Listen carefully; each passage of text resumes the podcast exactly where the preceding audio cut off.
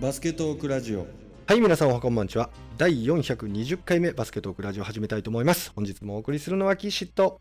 モン吉です。どうもこんばんは。こんばんは。 5月19日火曜日21時22分というところでございます。はい。変な天気ですね。晴れたり曇ったりね。そうですね。ちあょっと寒いです。そう、あ、ちょちょっと寒いはい。ああ、そうなんやこっちは結なん構か暖かくてね。うんうんやっぱり昨日と同じ服装だと今日は寒いなってうんういう。ん。おー、そうなんまあすね要は家だ。と、昨日なんかは T シャツとかでいてもよかったような感じだったんですけうど、んうんうん今日は長袖着ないとちょっと寒いかな。うんおー、晴れだったいや、雨ですね。あ、雨なんだ。えーはい関西は午前中、く雨に近い曇りで、昼からもうピーカンになりまして、うん、うん、夕方頃また曇ってきたかなみたいな、もう本当にね、こういいんですけど、気圧の変化が激しくて、そうですちょっね。と僕なんて、本当、気圧とね、痛みが関係してるのかどうか、もうあら明らかになってないらしいですけど、僕なんかははいやっぱりちょっと、膝が痛くなったり、頭が痛くなったりね、あしちゃったりするんですけどね。あ、なんかあいあれって、うん変に、うんなんかこう、土砂降りとかよりも、うんうんうん降るか降らないかぐらいの時の方がひどいみたいですね。なんかなる人うんうんうんなる人はね、そう言うよね。降るならもう土砂降りになってくれた方がよっぽどよくてっていう感じらしい、うんうんうん何人か話聞いてると、なんか湿度とかも関係湿度やったらでも降ってる方が湿度高いか、うねん、え何なんだろうねあれあとね知り合いにネットも調子悪くなるっていう人いますけど ねあ雨が降ってるからね調子が悪いんじゃないってもう雨降るたびに言う人いますねあで僕はかたくなにそうじゃないって言うんですけどその人と話してるとうんもう今日ちょっとネット調子悪くてごめん電波悪くてごめんとか言ったらほら天気悪いからみたいなねそうほんまそうかもみたいなねタイミングであー結構僕言うてるんですよね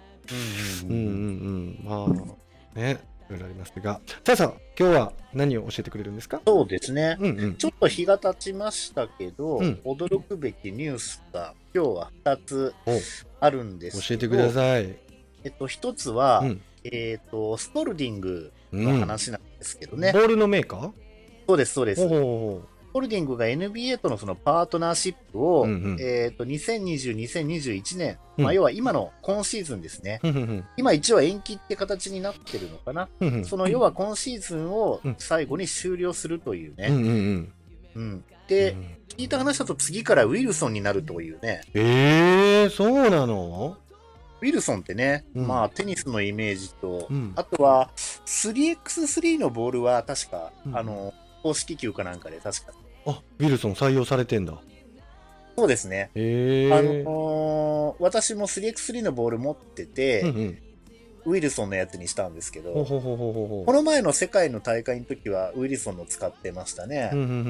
んなんかギザギザの数がめちゃくちゃ多くて、これ何、何面体なんだこれ。へえめっちゃギザギザなんですよ。そうなんやえそれが 3x3 の話よねそうですほうね。ほうほうほうバスケットの5対5のバスケットにギザギザは使われる可能性もあるどうなんでしょうね。ねそこは全くどこにも書かれてないですけど、うんうんうんうんうんうんそもそもスポルディングって、うん1894年にバスケットボールを開発してって書いてありましたけうど、んうんうんうん要は1891年にネイスミスがバスケットボールを開発して、おーその2、3年後ぐらいにはもうバスケットボール自体を作るうんような形になっていて、うんで、えっ、と、1983年から NBA の公式ボールになってるそうなんで、うんうんうんだからもう本当に40、40年近くか、うんうんとい40うこ年とですよ弱ね。うー。うんすごいなぁ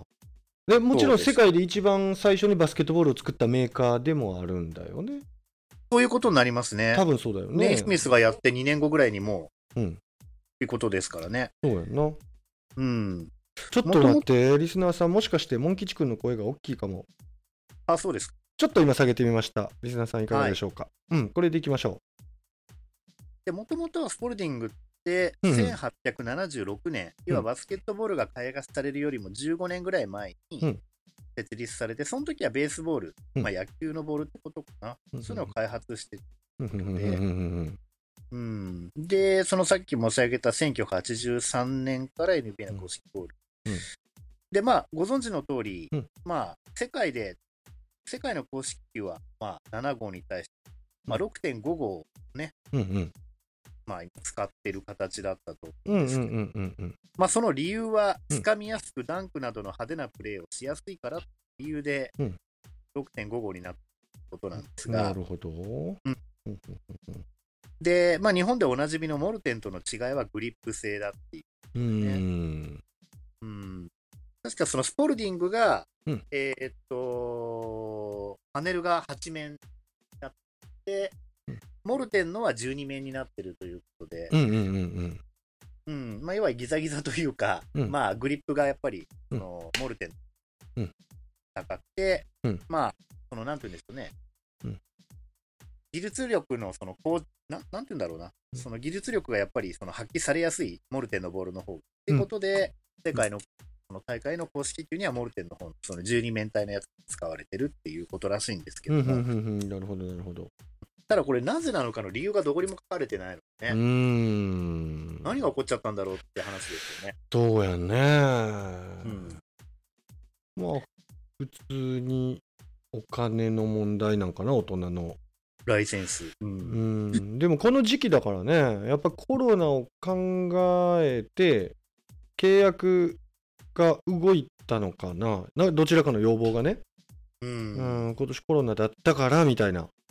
来来期は、まあ、こんな感じで考えましょうみたいなのが決裂したのかしらみたいな幼稚な考えを持って決裂以外になんかあんのかなってとこありますよね。うーんそうやんな決裂以外ないもんねだって契約 普通更新でしょねね、何年かに一回、そのうんライセンスは違うところに変えなきゃいけない、ああそういうルーールがあるわけじゃなさそうだ。うんうんうんうんうんうん独占させないために、あえてね、うんなんかそういうルールを設けてるような業界とかも中にはあうんるのかうもんうんうん例えばあれですよね、代表のユニフォームとか、うん確かスーツとか、ああいうところはこう何年かおきに変えなきゃいけないみたいな感じ、多分なってる。あそうなのそうだ ?NBA? そうだと思うんで、あ NBA じゃなくて、そのあ日本とかのそういううん日本代表選手の、そういうあー例えば、そういうライセンス的なものの契約って、割とコロコロ変わる場合っていうのは、多分そういう2年おきぐらいに変えなきゃいけないとか、うんうんうん4年おきに変えなきゃいけない、ルールのもとでやってるんだとう思うんですけど、んまあ公営なのか市営なのかっていうところは絶対大きいよね。うんうん、だから NBA に関してはう、んうんね、40年も続いてたわけだから、ここでいきなり変える理由ってなんだろうみたいなね、うんうんうんうんうん、確かに。まあ、そんな風に思ってしまいますけれど、うんうんうんうんうん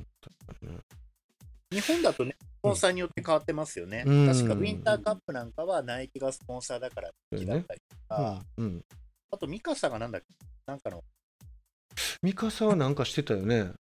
そうですね、なんかそんな風になって、ね。うんうんうん。ユニバーサルなんだか忘れましたけど、うんうんうんうんはい。まあ、そんな中で、ちょっとびっくりですね。俺は大きな動きやだってね。これ、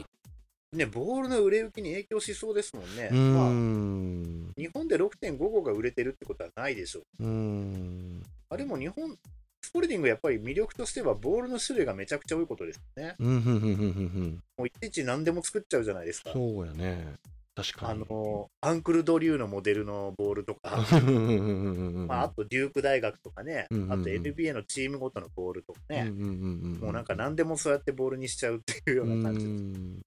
あとこれ、ちょっと来シーズン、今延期されてる来シーズンじゃなくて、その翌シーズン、要するにボールが変わったシーズンはい。のスタッツ、ちょっと気になるよね、特にシューターの。そうですね、そのうん6.5号からこれをきっかけに7号に変わっちゃうってことは、あるのかないのか。まあ、7号変わんなかったとしても、やっぱメーカー変わると、いやすごい重く感じたり、軽く感じたりするじゃないですか、メーカーによって。まあ、実際あ、ーそうですね重さってこう決まってるんだろうと思うんですけど、やっぱ放り投げる時のこう質量感って、やっぱメーカーによって違うと思ったことありませんそれはあると思います。ねこれが、やっぱグリップそうそうう、ん、スタッツにどう影響するのかっていうのをちょっと見てみたいね。そうですね、うんねまあ、当然データ取られるでしょうえもういやなんか普通に考えるとさ、はいなんか確率落とすんじゃねえみたいなことを僕ら思うわけですけどえあある人はこれでデビューしたりしてねすっごい入ったやんあの人みたいなえうん、 逆にうんそうですねそんなんもあるかもよ。ちょっとこれ調べたいね。そうですね。うんうんまあそういうので変わったとき、例えばあとスリーポイント、うんうん距離が変わったとき、あうんうん日本だからとそこでデータがすごい顕著に出たりしたことありましたけどね。ああ、そうなの。まボールはでもね、うん変わった記憶ってほとんど。あでもさっき言ったように、そのウィンターカップだとナイキだったりとか、うんうんうんうん。そういうところはちょっとありますもうんね。ーん、そうですよ。まあ、ちなみにね、育英高校なんかは、えっと、はい総体の時はモルテン。で、うんウィンターの前になると、やっぱナイキを揃えてシュートを打たしてますね。まあ、そのぐらいの繊細さは、ねね、やっぱりシューターとかがちゃんといるチームだったらえ。なおさらですけど、ね。あと先生がシューターやったから、なるほど。余計にその辺確ちかにょっとシビアにうん考えてはんのかなと思ったことあります。あ、ボール入れ替わったねと思ったらナイキばっかりになってたりする時あるからね。ううんんうんうんまあ、精神的に優位に立てますもんね。そうやね。ところでうんうんううんん。そりゃそうだわね、そこやわ。入る入らへんより、まず、試合会場行って、うわ、いつものとボールが違うじゃんってならないような、心の、なんか、メンタルじゃない、ちょっと。ねそうですようね。ん。なるほど。そういうことうんまあ、これはこれからもね、またいろいろとリリース出てくるとうんうん注目だと思うんで追いすかけまがし、ょはい。あともう一つはもうさらにこれはもう本当にびっくりしましたけど、大川チェアマンがね、う。うん。退任するという意向を示しているということで、うんうんうんもう今期をもって退任みたいな、なんか任期がどうこうって話になってましたけど、うん。うーん。これでも、おかしなリリースやったよね。なんか、噂で、なんか、僕、うん、どうなんやろ。なんか JBA は、そういうことはまだ公式には発表していませんが、そういう話をしていることは事実ですみたいな、そういうリリースの仕方だったと思うんだけど、まあ、要するに漏れちゃったんだろうね。漏れちゃったのと、あと最終的な結論がまだはっきりと話し合いの場が設けられてないから決められないっていう。ねえないのに、先にこう誰かがリークしちゃって、うんうん、でもまあまあ事実は事実ですって認めるようななんかすごいこう変わったリリースしたなと思って僕は見てたんですけどそうですよね。うんいやーでもこうバリバリとこのなんていうんかな、うん、バスケの大変革を起こした人がついに変わるかもしれないんですね。というか、まあ、今このの時期にね、辞めるっていうのは、本当にそれはうん正直もう耐えられないからっていうのが一番の理由だと、 うんなんて言うんでしょうね、その、誰が引き受けるんだ、こんなのっていうまあ状況時期的に、そうだ、まとまる、まとまらないっていうだけの話だったら、うんうんうんまだ、だけっていうのは失礼ですけど、川淵さん、うんうんうんまだいいけど、うん金がなくて火の車のような状況になってる中で、そうやな確かにだって役員報酬とかだって受け取れ、受け取ること自体がもう非常に気まずいような状況じゃないです確かに確かに結果出してないのにってういんううんうんうんだからいろいろ精神的にこう、まあ、余裕余裕って何なんでしょううーね、ん収入のためにやるっていう人はまずいない、うーん確こんかなこにうんこれはでもほんまそうやねモン吉言うようにちょっと今抜けられるタイミングじゃないのだろうねもちろん大川チェアマンだって、まあ、この時期来たしよし火事場だ逃げろっていうつもりでやってるわけじゃないと思うしもちろん計画されてたことなんだろうと思うんだけどうんそれが漏れちゃどったうにもできないことなのに、うんうんどうにかしなくちゃいけない、うんうんうんうんうんうんっていう、こんなん誰が引き受け好きる好かんでやるねんっていう状況じゃないですか。うんうんうんだから誰がやってもある意味同じって感もあって、うんうんうん何かの力、何かの助けを借りないと、誰かこう、手腕とか、うんテクニック的なところでどうにかできることではないから、そうやねうん、だからまあ、そういう意味では、うん、いろんなこう経済界とかにね、うんうんまあ、顔が広かったり、力のある人っていうところが、うんある意味望ましいっていうところなのかもしれないです。確かにこの時期はやらないでしょうできないでしょうね要は外部に助けてもらえないと、もうどうにもなら、自力では多分どうにもできないはずうんうだんから、うんうん急にそんな何百億とかね、うんうんうん売り上げ上げられる要素がそもそもないの。うんうんうん売るものもないし、うんうんうんうんうん。だからどこからかお金を引っ張ってこれる力のある人がないといけないってことです。そうやんね。確かに、これ手腕じゃないわ。手腕をじゃあそんな中で、でも手腕を問われるかもしれないね。そうですね。だからそんな中で今日ニュースで島田さん、うん元千葉で、うん今千葉の会長で今、うんテコンドーかなんかのあれもやってる島田さんがうんうんうん。すごい浮上してるみたいな話、えーうんうんうんまあ千葉ジェッツ立て直したって実績はね、もちろんある。うん。まあ、島田塾とかっていうの開いてね、うんうん他の B リーグのチームにも、うんわざわざ研修に行ってあげたりとかして、いろいろとあ、、そうなの経営コンサル的なそうです。ええうん、すごい。だからまあ、そういうところでの手腕っていうのうんうんうんうんは、もうバスケット業界にもともといた人じゃないっていうところで、あ、そうなのはい。うんうんうんうんなんかやりがい詐欺みたいなのは、絶対取っ払おうっていううん。、おー超現実主義みたいそうですね。な。うんうんうんだからそういう、うん、ことができる人、うんうんうんうんある意味、その、まあ情を捨てるというんじゃないけど、うんうん、やっぱり第三者的な目線でしっかり落ち着いた判断のできる人っていうのがやっぱ求められるんだと思うんですけど、なるほど。なんかあんまりこっちの気持ちもわかるし、あっちの気持ちもわかるしみたいなのだとまとめられないから、うんうんうんうんうんうん両方にこう忖度じゃないけどね、あったりとかする人とか。だから、そういう意味では適任なのかもしれないですけど、うんうんうん、なんか今日のツイッターとかだと見てるとめちゃくちゃ評判悪いんです。うん。あ、そうなんや。笑っちゃうぐらい。ええそうなんいや、なんでかっていうと、うんまあその千葉ジェッツがやっぱ強いチームってのはやっぱ目の敵にされるしうんうんいろんな意味でやっぱりお金もあるし、うんいろんな面でこう他のチームよりもこう優位性を今放ってる部分があるだけに、うんうんうんうんなんか、そのリーチの立場でありながら千葉にばかり都合のいいような判断ばかりしてるみたいに見てる人が多いみたいなんですあよね。ーうん、だそういった意味での人気がないのと、うんうんうんあとは、まあ、でもそんなの、言い方良くないけど、末端のただのファンの人が何をうんうんうんうん あのやっぱりそういった状況をひっくり返す実力のある人が絶対やるべきだと思うので、うんうんうん例えばそうそのえっ、と、なんてアンチの人たちでなんか理事の理事の立場なのに千葉にとって優位に働くような動きをしたっていうところ突っ込まれてるみたいだけどそれ実際にモン吉から見てそういうことってあったのわかんないです。で強いチームがいろんな意味で有利になるのは当たり前のことなんで、じゃあモン吉から見てこれかなみたいなところは別にないんだないといういかや、なんか具体的にやっぱフはァねンの人はこれだ、これだってあげてたんで、ああ上げてた、うんうんうんあーこのことを言いたいのねみたいなあね。ー感じはしますけど、うんうんうんうんあとは過去のその、なんて言うんでしょう、うんあの引退した選手、その例えばレオ・ライオンズ選手が、うんえー、と秋田で引退したのに、うんもう数ヶ月後かなんかに千葉ジェッツが取ったとか、うんなんかいろろいろこう、だなんかやっぱなんとなく、うんあの千葉ジェッツを嫌いな人たち が言ってる感もあるんですよ。なるほど。だいぶ市場が入ってるのかもしれないねっていうのがモン吉の見解やね。そうだかならトるニほー・どアミエドワーズ選手とかトニー、うんあトニートニーパーカーじゃない、マイケル・パーカー選手が、うんうんうんあの肘とかでいろいろこう問題になった時にも、はいはいはいはなんい。かそんなに重い罰じゃないように済ませちゃったとか、だかああ、なるほどなるほど。らそういうところで、どっちかっていうと嫌われてる印象が強くて、うんうんうんうんうんまあでもね、うんうん。イコール、まあそれはそれで、ほら、社長が自分のチームを守ろうとするのはある意味当たり前のことなので、 そうだね。ただそれでいて会長っていうか、その理事、B リーグの理事も兼ねてるから、うんうんうんなんかこう、その、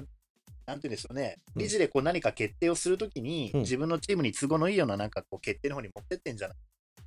うんうん。でも、 い一や人ででも決めることじゃないから、そうそう、それほど大きい組織でさ、やっぱり諮問機関もしっかりしてるし、判断プロセスも絶対しっかりしてると思うよ、そんな。そうですね。あれ、うちのチームだから、ちょっと負けといてくれよ、みたいな、そんな、焦点みたいな、そんなことないと思いますけどね。だから全部に対して公平ってことはまず無理なうんうんうんうの。ん。だから私はどっちかっていうと、うんまあ、ここは鬼になってね、うんうん、あのできる人っていう感覚を持ってはいるんですけど、ううううんうんちょっと強引さも必要。というか、強引さなしにこれはまとめられない。そうやね。なるほど。うんあの、大川さん就任の時も、 ほんまに、今までの人たちバサバサいったもんね。そうですよ、バスケ知らないやつが来るんじゃねえとか。そう。俺、あの時、まあ、実は、どんなパワーバランスでこの先進むんかなって思ってたけど、はい。バシバシ、サッカーから来た大川チェアマンめっちゃ応援してたからね、俺。ねうーん。あれはね、すごかったね。本当に。ただ、島田さんって、うん今、そのテコンドーかなんかのうん会長だかなら理事だかやっちゃってるんですね。うんうんだから、それをいきなりね、うんバスケ界が大変だからとか言っていきなり、だからやめます、集中したのでやめますって、これ許されるのかなっていうとこうんうんうんうんで、うんだからやっぱその、でさっき言ったように嫌ってる人は多いものの、うんじゃあ、バスケットファンの人全員で、じゃあ誰が適任だと思うかって投票したら、やっぱりね、うん島田さんになっちゃう気がするんうですんうよ。んうんうんうんうんやっぱその問題がちょっとね、うん簡単に他のところ切れないだろうっていう。うんうんうんうんあと調べたら、うんえーっと、基本その、チェアマンって、うん理事の中から選ばれるっていうことなので、うんうんうんうんまずはその理事に選任されるっていううん必要性があるんで、うんうんうんあとは他になんかこういろんな人が何人かつぶやいてる人いましたけど、古川さんっていう、なんか元マリノスの社長だった人、うなんかん人も理事に入ってるっぽく、へえうん、なんかこの人がいいんじゃないかなんて言ってる人もいるようですが、なるほどうんんうんうんまあでもこの辺、まあ、島田さんが有力にはなってるんでしょうし、うんで、なんかの記事には島田さんも、うんあの許されるならばそうしたいみたいな方向のうん話をしてるらしいんでうんすうよんね。うんうんだからまあ、整理がつけばってとこなんでしょううね。んじゃあ整理がつくまでは、じゃあ、青川さんがやる、それでいいかみたいなうんうね。んうんうーん、まあ、なんかそんな風になったりするのかなって気もしますけどうんうんうね。んうんうんうん。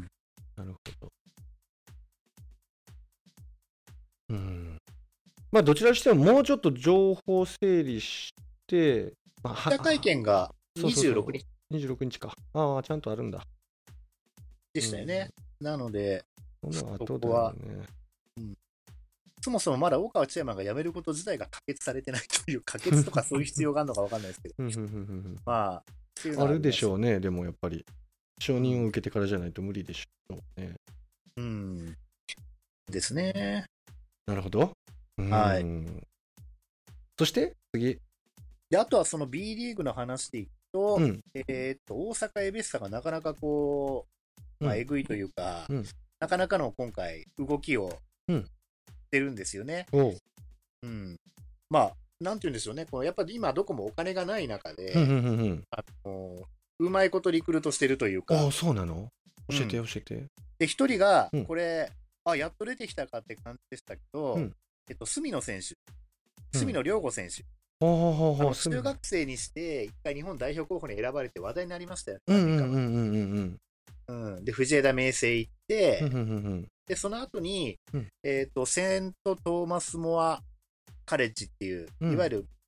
何スクールって言うんでしたっけあの、英語を学ぶためのえ、プレップスクール。プレップスクールか。うん。で、そこを経由して、うんえっ、と、サザン・ニューハンプシャー大学ってところかうな。んうんうん。 NCAA のディビジョン2ですね。うんうんうんうん、で、まあ、今年というか、うんここのところ1年ぐらいはスタメンで出てたみたいですけうん。ども、うーこん。の動画も私、さっきこれ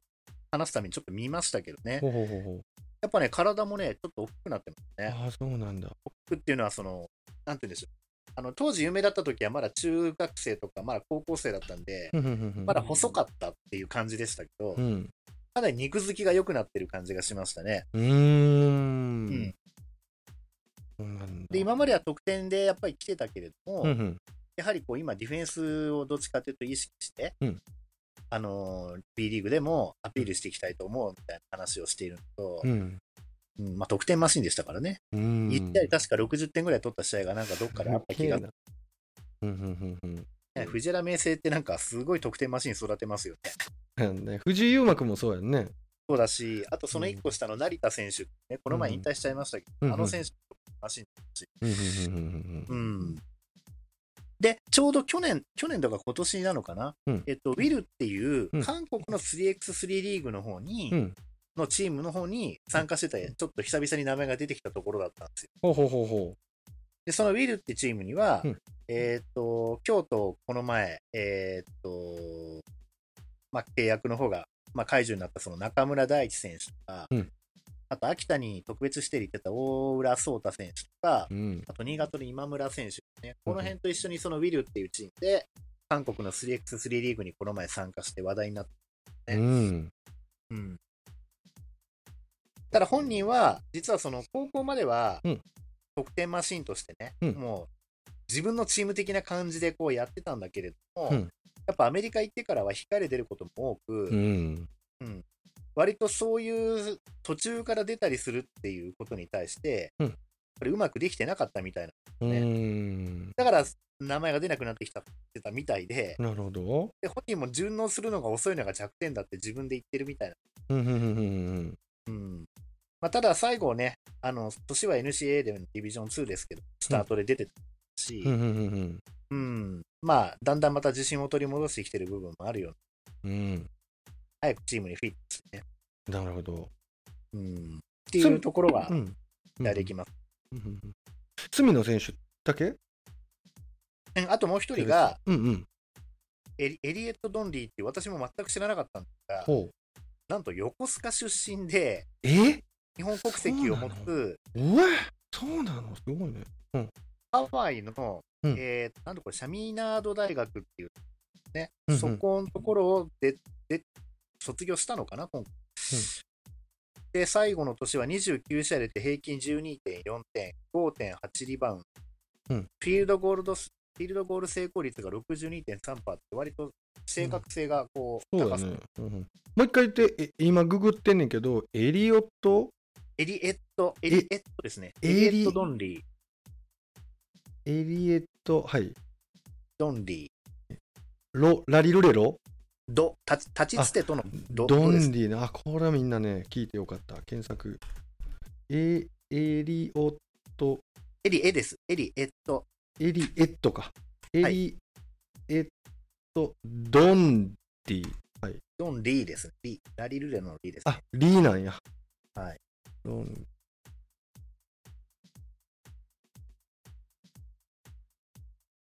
うんうんうんうんうんうんうん。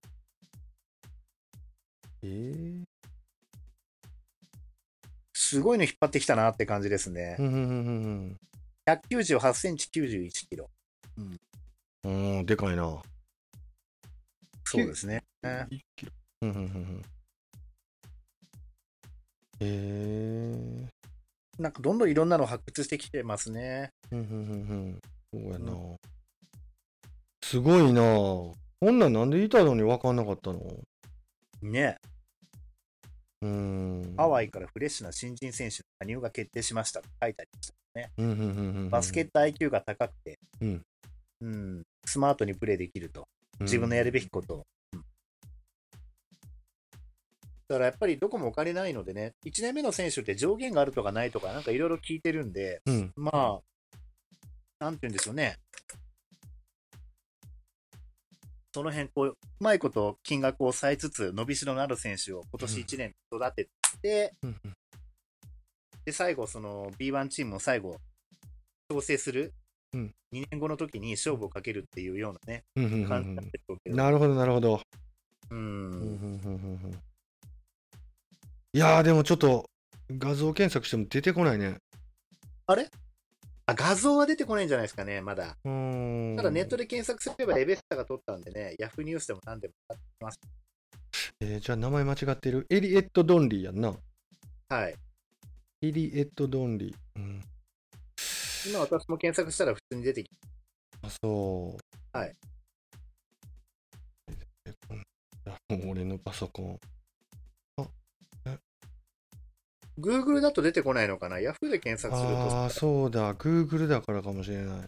Google あかんの Yahoo ニュースに出てますからね。Yahoo ニュースニュースと、あと、あの、ダメ大だ阪エレッサ。よいしょ。はい。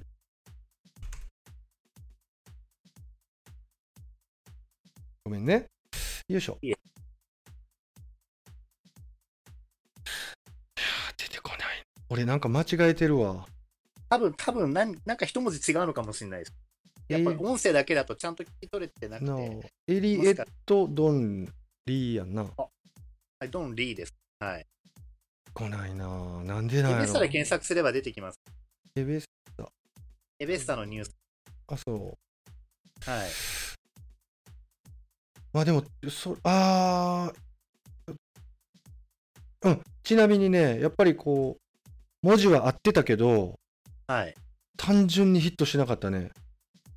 エっぱリエッ Google ト・でドンリー、エベッサまで入れないと、エリエリエット・ドンリーだけじゃヒットしないね。えうん。で、えっ、と、エリエット・ドンリー、バスケとか、あ、バスケじゃヒットしなくて、エベッサで入れたら、契約基本合意って出てきたわ。ー、ああ。あーすごいな。あこんな、あ、画像も出てきたわ。エリエット・ドンリー、エベッサじゃないと出てこないけど。うんなるほど、なるほど。すごいね。こんな選手いてんね、モン吉。ねすげえなえあとはまだ発表されてないですけどね、うんうんうん榎本新作選手がどこ行くか、えうんうんうんうんうん、これまだ発表されてないですけどうんうんう、んうんうん、あとはこれからの注目選手として、前に話したことありましたけど、うん東洋大から千葉大あの千葉ジェッツに行ったラシード・ファラーズ選手、うんうんうんうんうん、この選手、高校まで無名でうんうんで、大学も東洋大に入って、うん1年生か2年生の時に、う私、んたまたま大会の大学の大会の会場で一緒だったんでうんうんうん見たことあったんです。うんうんうん1回で出てきて、うんうんなんか全然自分の能力活かせてないような、うんうんこの話一回したよね。はい、リバウンドだけ頑張ってる感じだったんで、うんリバうウンドんうんもううん4年生になったら東洋大の大エースになって変身してそまうすなんだ。あれこれ何かっていうとね、僕、はいあの U13 のジャパンの、えーとはいセレクションに付き合いで行ったことがあって、はいはいはいうん覚えてるでしょはい。うちのセンターサークルの子を連れて。はい。あの時の帰りに、キリと一緒に東洋大と日体大の2部のゲーム見たんですよ。あーはいはいはいはあいはいの。時にファラーズ選手いましたね。その時はまだそこまで上手くなかったんじゃないですか。まだね、ちょっと本当、あの、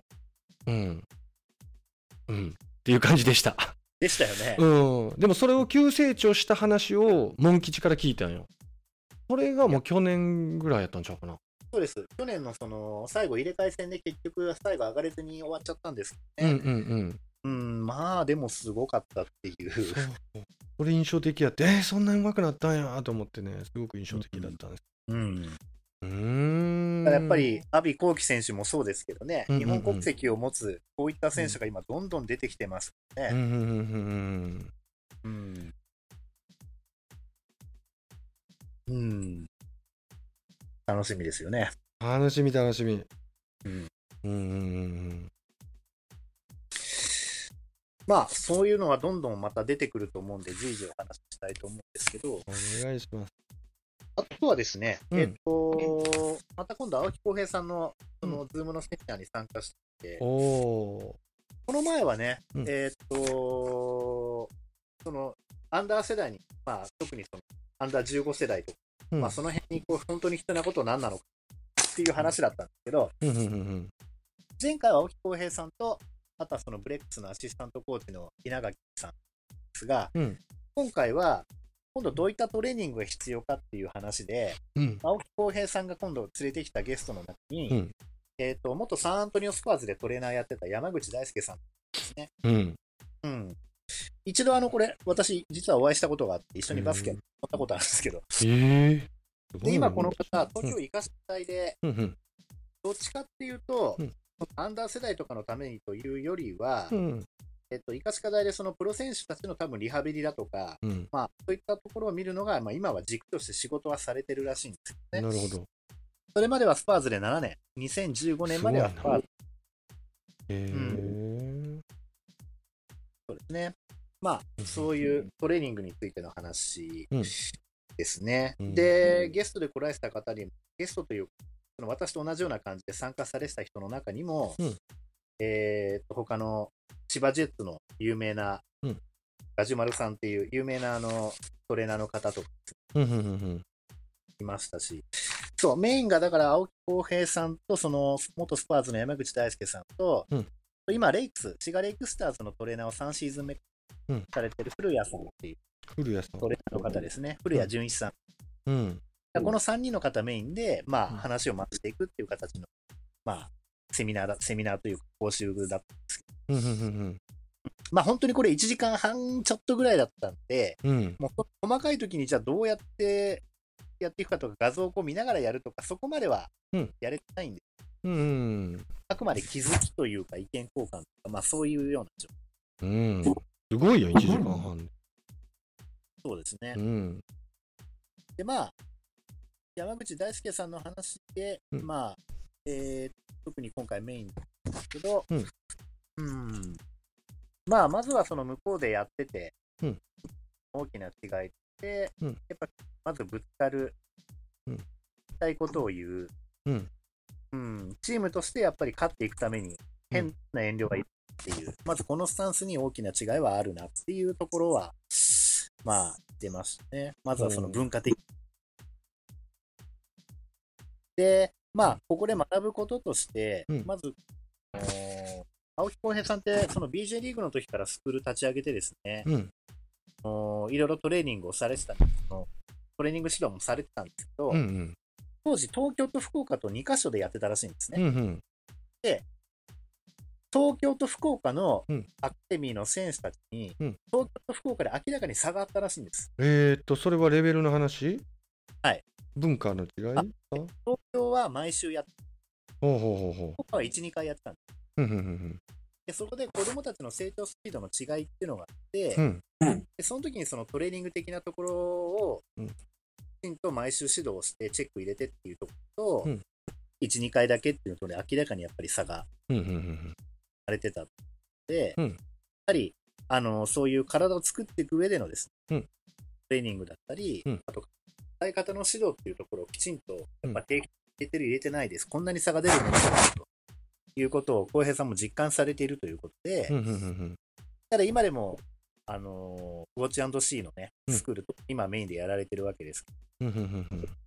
ょっとこれ前にお話ししたかな。一回はいろいろ練習、個人、いろんなテクニック練習させるんだけれども、う。なんかなかうまくいかない。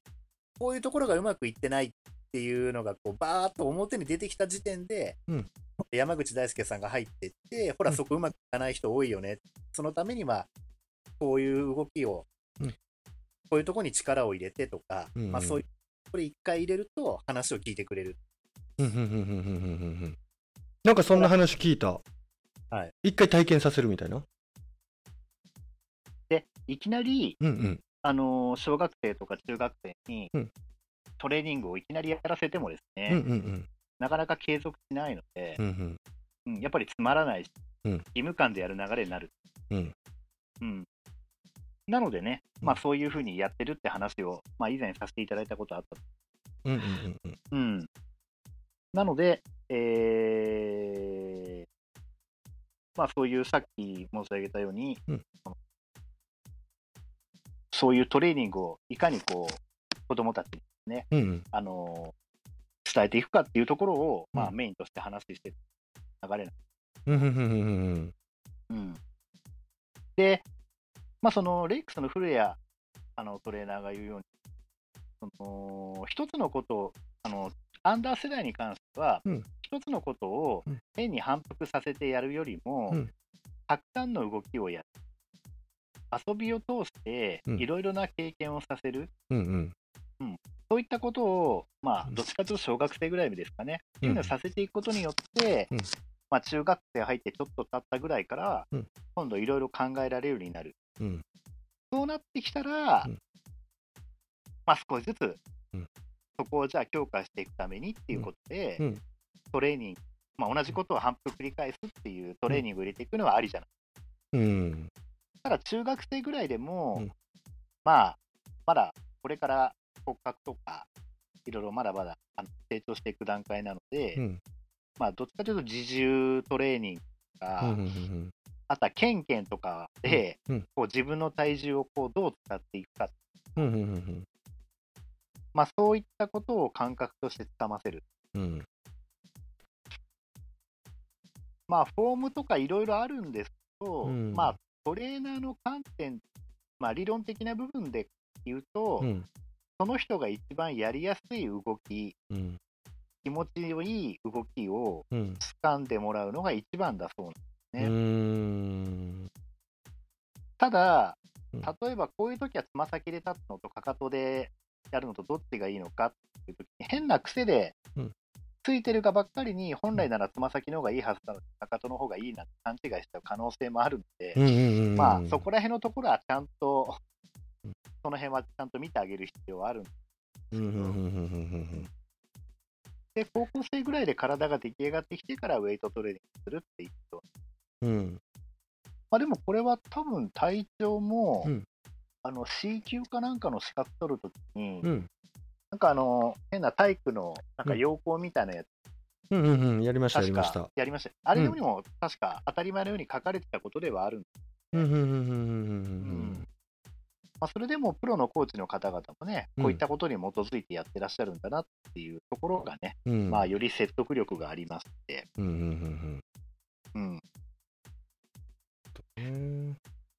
で、そのレイクスの古谷さんは、うんあのーそのレイクスのトレーナーになる前に、うん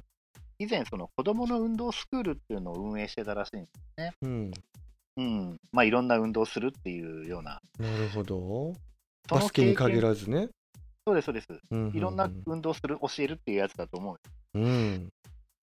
まあ、そういった経験から、うんまあ、いろんな質問されるらしいんですけど、うんうんまあ、筋トレはいつ頃始めたらいいのかっていうのは当然個体差あるので、うんうんうんうん、さっきお話ししたようなまずは自重からって話、うんうんうん中学生ぐらいからって話だけど、うんただその安全な動きうんに関してはうん小さい頃から教えていく必要はあるかもしれない、うんうんうんうんうん、あとはまあそれでも早くいろんなものを身につけさせたいっていうふうに感じてるのであれば、うんまあ、その指導者側の工夫で、うんトレーニングさせられてるとは感じさせずにですね、うん条件を変えたりすることでうん効果を生ませるなどで、うん体力を鍛える方向に結びつけるっていうのは、まあ、ありかもしすれないっていう。げえなあうーんまあ、具体的にそれをどうするっていうふうに考えるのがまあ大変なんですねう。ーんそこが一番聞きたいかなううん、ーんだからここは多分その選手の質とか、うんまあそういったことによってうん個別に相談をうん多分することによって、まあいろんな選択うんを出してくださったりするのかもしれませんけどう、んうんうんうんうんあと山口大輔さんの方からは、うん今度はその体作っていく上で、うんまあここはちょっと図を見ながらの話になったんですけど、ほうあのー体のその関節、うんまあ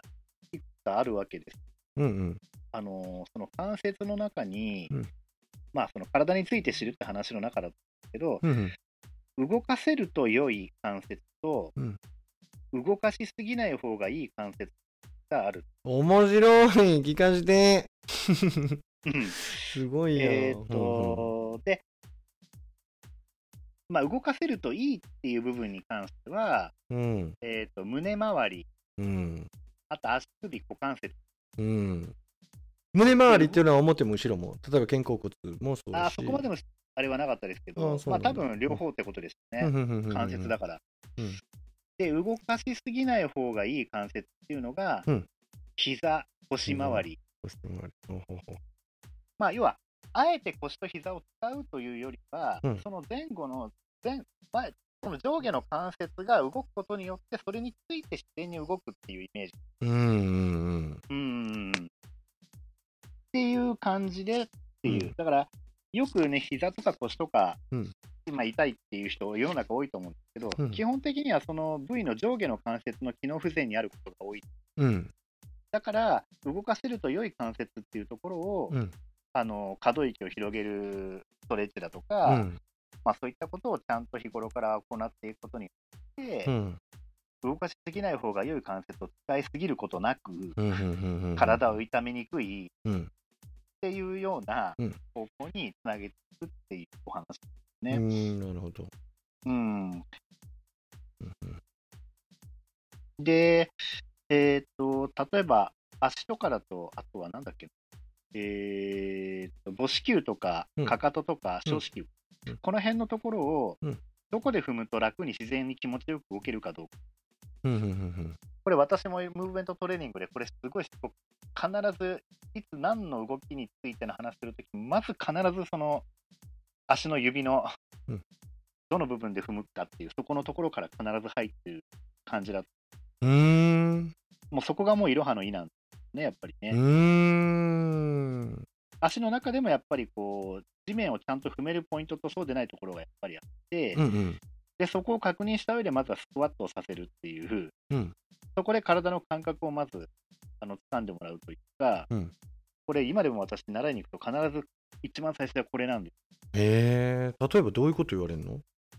らまずこうやって、えー、とその3つのポイントでまず立つ、うん。組織、組織をかかとで。で、そこでまず体を前後にこうやりながら、うんまずその中心の位置をちゃんと掴む。うん。うん。うん。うん、でそこのところでちゃんと蹴って、うんうん。あの前に出れるようなこううん動きをする、うん。うんうーん。まあ、これちょっと。と口頭だとうまく言えないですけど、うんうんまずはそこの踏む位置、うんどこで踏むと走りやすいかとか、うんどこで踏むと地面をちゃんと蹴れる感覚があるかっていう、うん走るのが遅い子なんて、まずそこがやっぱり下手らしいんです、うん。うーん。そうなんだ走るの遅いって言ってもその、ある程度になってくると筋力とか、ね、走り方の問題もあるかも。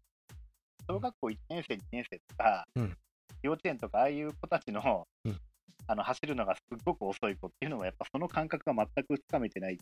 うんうんうん。多分そういうののがやっぱ大きいんだと思うんですねね。あとは、えっ、とまあ、体勢を低くするって言っても、うんただ低くしなさいって言っても、うんあのその時だけやるって形になっちゃうので、うんやっぱり物をくぐらせたりして、自然に低くなるように仕向けるとかですね、ああ。まあ、そういうコントロールの仕方っていうのが、まうんあ、本当に、うんなんていうんですかね、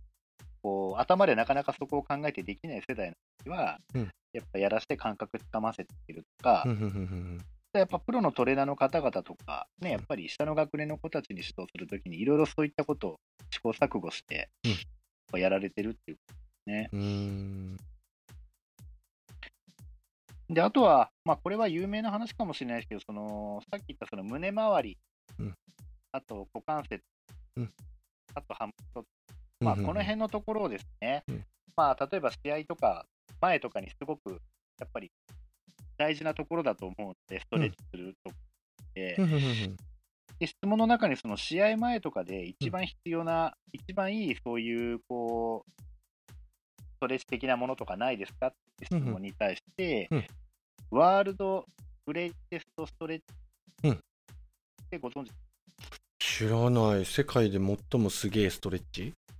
知らない これでもね、多う分、んうん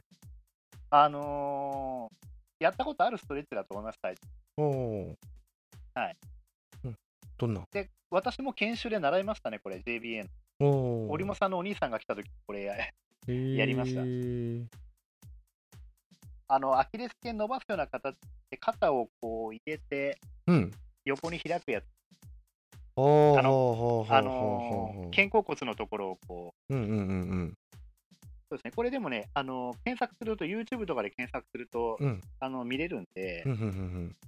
からこれ、正直、別に運動前じゃなくても、朝起きたとき、うんうんうんうん仕事行く前とか、うんうんうん寝る前とか、うんそういったときでもこれやると、多分体気持ちいいはずだし、うんうんうんこれをまともにやるだけで、多分結構汗かける感じなんで、うーんえそのストレッチをワールドグレイテストストレッチっていうのはい、えー、名これ前動が画つでいて見るてんもだらうと分かります。はいえー、なるほどなるほど YouTube とかで見れます。うんうんうんうんうんうん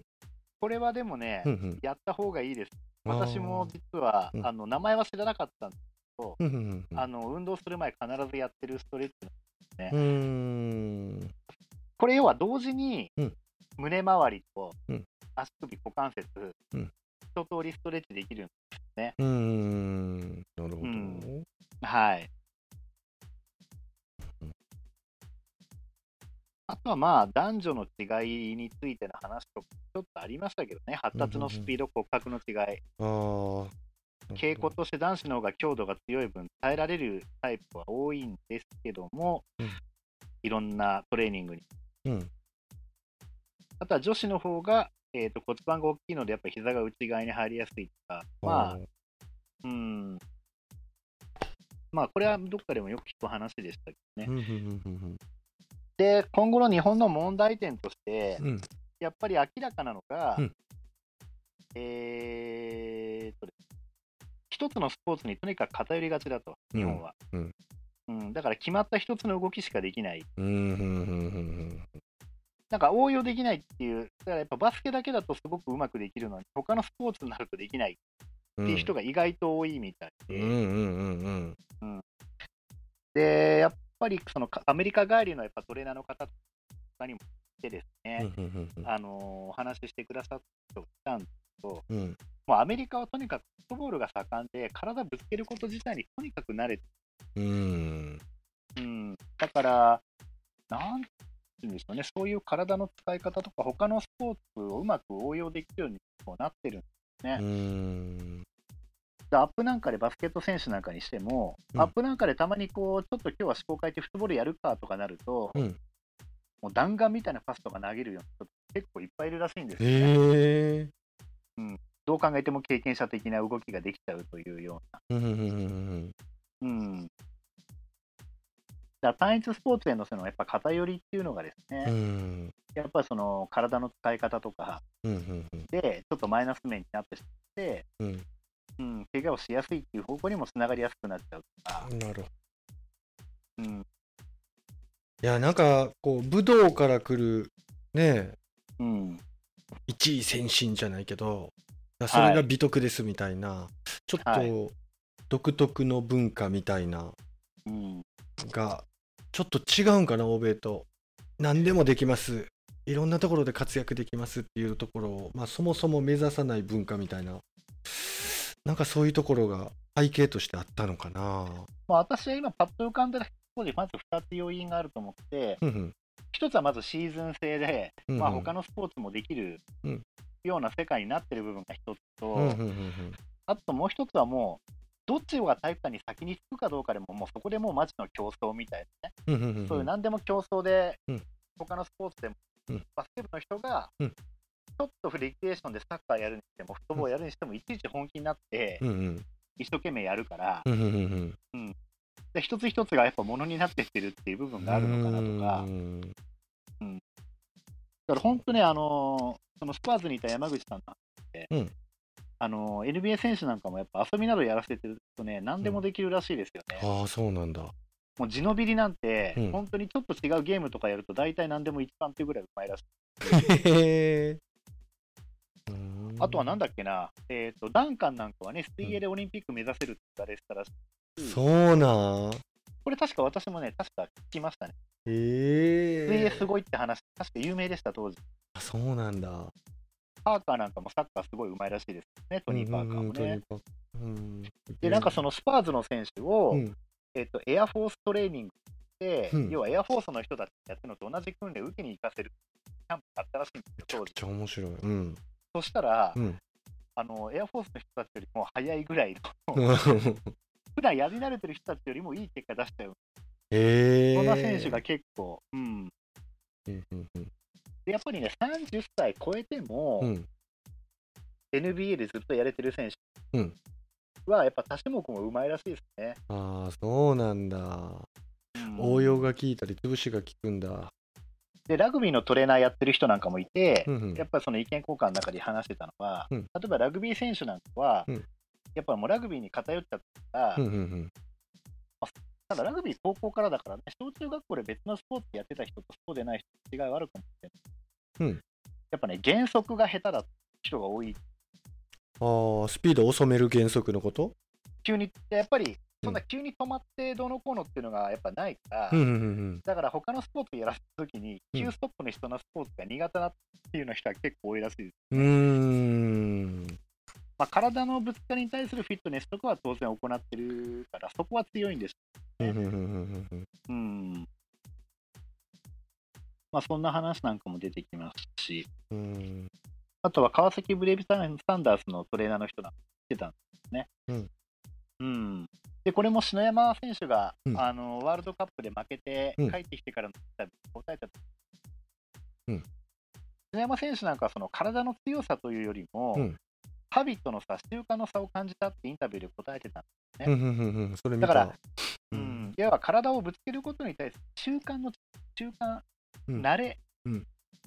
だから本当にトレーニングし、本当にしていれば、多分そんなに負けない。うん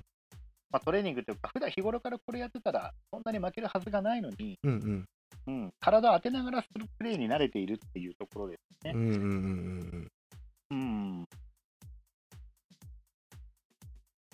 でやっぱり、そのアンダーとかの、川崎にもアンダーのチーム、12と15と18ってあるらしいんですああそんなんあるんや、うんううんん、バスケ以外のことでやらせると、いびつな動きの選手結構いるらしいです。うんうんうんうん、ちょっと待って川崎18もあるん、あるみたいですよ。ええごめんごめん、はい話聞きうんどうぞいいえ。うんうんまあ、どのぐらいねうん、活動しやれてるかどうか私も分かりませんけどね、う高校と兼ねてやってるなんていうのもあるのかうんうんで、上に上がるにつれて、やっぱ求められる動きっていうのが、うんやっぱできなくなってくるし、うんうんそういう選手だと、うんあのバスケ以外だと、いびつな動きの選うんうんうんうん手に上がるにつれて、求められる動きがやっぱできなくなって、そういう壁にぶつかる選手がやっぱ出てきて、うんうん、だからやっぱり上を目指す上で、うんやっぱり他のスポーツでうこうん求められる動きとか、うんどこかでやっぱり必要になってくるんですよね、うん壁をぶち破るためにね、うんうんだからやっぱりそのアンダーぐらいまでだといい活躍するのプロになるとすごい差がついてしまうっていうのはそういうところなんかなっていうようなところに、まあ結びつくのかなうんあとこれちょっとね私面白いなと思ったのが、はいはいある野球部、うん大学野球のチームで、うんベースランニングね、普うん通一塁、二塁、三塁の順番でこう左回りでやるじゃない。うんうんうんうんある時試しに逆回りでやらせたんです。はいはいはいはいそしたら肉離れが水に出たらしいです。あーでもそれ分かるような気するなうん、これすごい分かりやすい例えで、なるほどうんでやっぱ一つのそれだけにこう偏ってるとそうなっちゃう、うんうんうんううんんうん急に使わない筋肉使っちゃうからってことなんでうんうんうんうんす。ううんんだからこういうトレーニングだといざという時にっていうバスケなんか特にね、うんうんこれじゃいかん、うんまあ、そういう話なんです。なるほど。んおーまだバスケなんかね右も左も結構使ってって思うけれども、うん、やっぱここの前ね娘と一緒に山に登ったんですよまあちょっはいと3密を避けてね、でもトレーニングしたいなと思って山上がったんですけどやっえやっぱりですね、まあ、体力は全然やっぱりまだあるし、まあ、一応トレーニングもしてるから体力あるんですけど、ーうん、ちょっと筋肉痛になるらしいああ、うんでもそんなここう負荷で筋肉痛になるような感じじゃないんですけど、はいはいはいはい。やっぱりこうちょっと軽く筋肉痛になるとううんこれは面白いなと思ってほんで山なんで別にアスファルトの坂道を走るとかじゃないし、はい平らな芝生の上走るわけじゃなくて、まあ、ちょっと石ころとか岩とはかうがんあって、こう足首の角度とかも、まあ、変えながら体重維持して立立っていないといけないから、んああいう足首鍛えたりするのもいいのかなと思ってね、うんううんん、しかも力入れて登らなあかんとか。はい、うん、あれは結構意外な発見やったというか、うん、だからまさにそれ同じこととです。うんうんねうんうん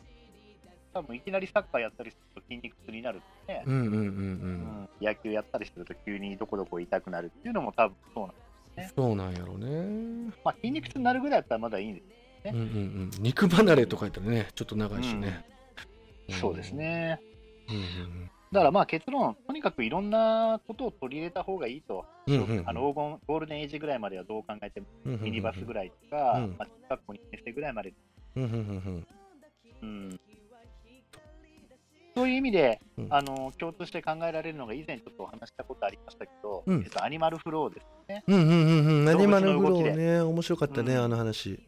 うん、うんうんうん、あれなんかかもやっぱそういったことにつながってるんだろうなといやほんとそうだわ体の全可動域を運動スポーツする上で多分必要な全可動域多分あれ刺激するようになってるんだと思うんですよ、うん全種類こなすことで、うんまあ、だからこれはあの正直、うんまあここではそのアンダー世代のためにって話ですけど、うんでもずっとバスケ一筋で来た大学生とか、うん高校生ぐらいにも、うんあのこういったことをやらせてあげることによって、うん眠ってたものをこう呼び覚ますっていうじゃないけど呼びね覚ますうんうん可能性は大いにあるかもしれないね。うん、確かに。今みたいにこうトレーニングばっかりになっちゃうような時期にね、うん、こういったものを取り入れてやってみるっていうのは、すごくねいいことなんじゃないかなと確かいうふうに確思いますけどかにね。うん、うん。これ定期的にあるので、なるべく漏れずに参加したいと思うんですけどうね。んなり分仕事がやっぱある以上、なかなかこう、これを優先できないところが辛いところなんですがい、やで結局入ったらそこで発言したりなんか話したりするのえーとですね、聞基くだ本け的に最初はミュートにしておいて、うんメインで話す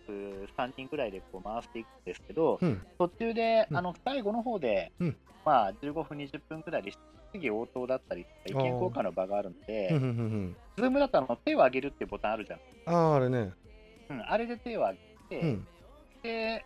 OK が出ればそれで話して、